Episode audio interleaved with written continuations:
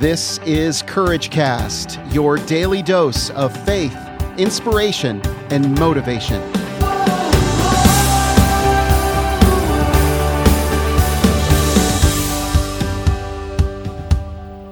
Though the mountains be shaken and the hills be removed, yet my unfailing love for you will not be shaken. Isaiah 54:10.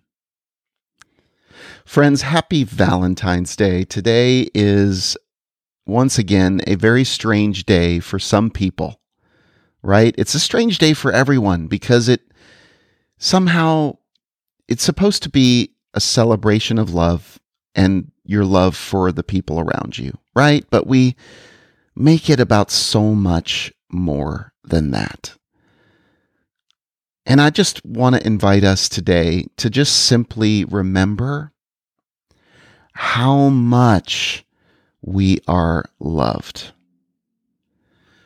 That we, if we have a relationship with our God through Jesus, we've been given the greatest Valentine's gift that anyone could be given.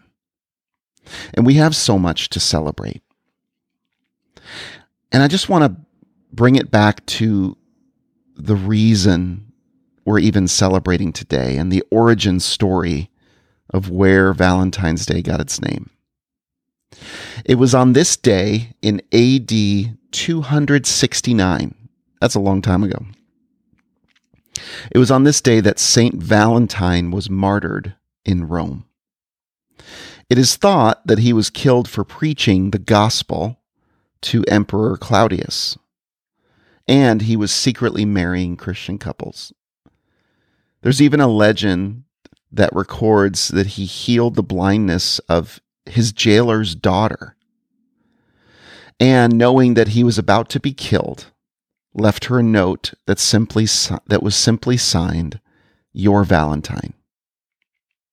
For many centuries Valentine has been spoken of as a hero of love and particularly of romantic love, though he himself was of course unmarried.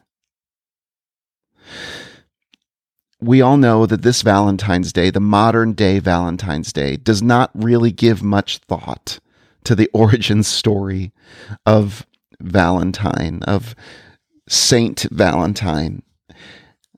But he had the perspective, the eternal perspective of knowing that he couldn't help but share the gospel, could not help but share, even though it was something that was not to be spoken of.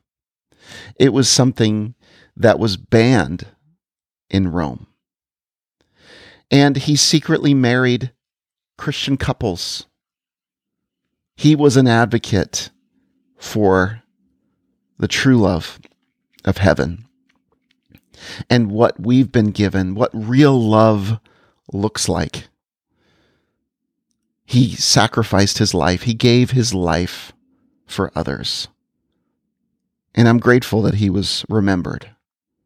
I'm grateful that we can that I can think about him now and I can remember how much God loves me today. And you can too. You see, we're all loved with such a great love that God's Son was sent to literally take away our sin.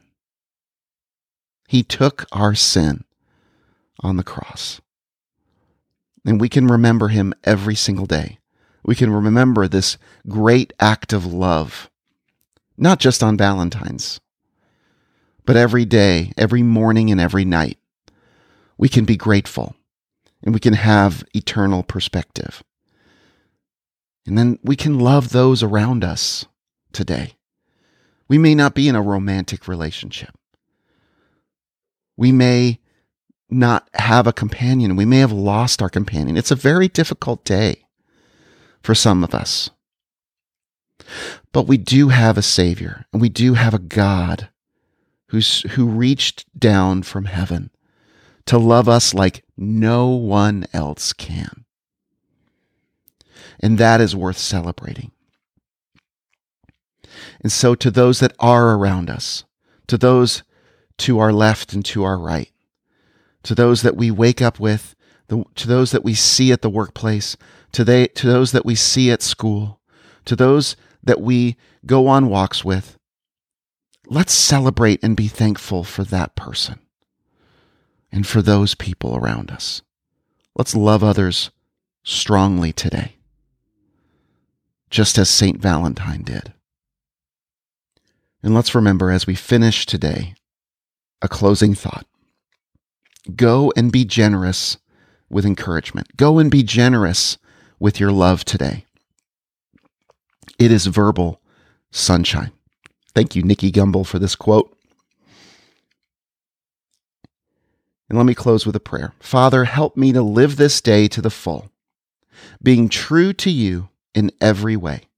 Jesus, help me to give myself away to others, being kind and loving to everyone I meet. And Spirit, help me to love the lost, proclaiming Christ in all I do and say.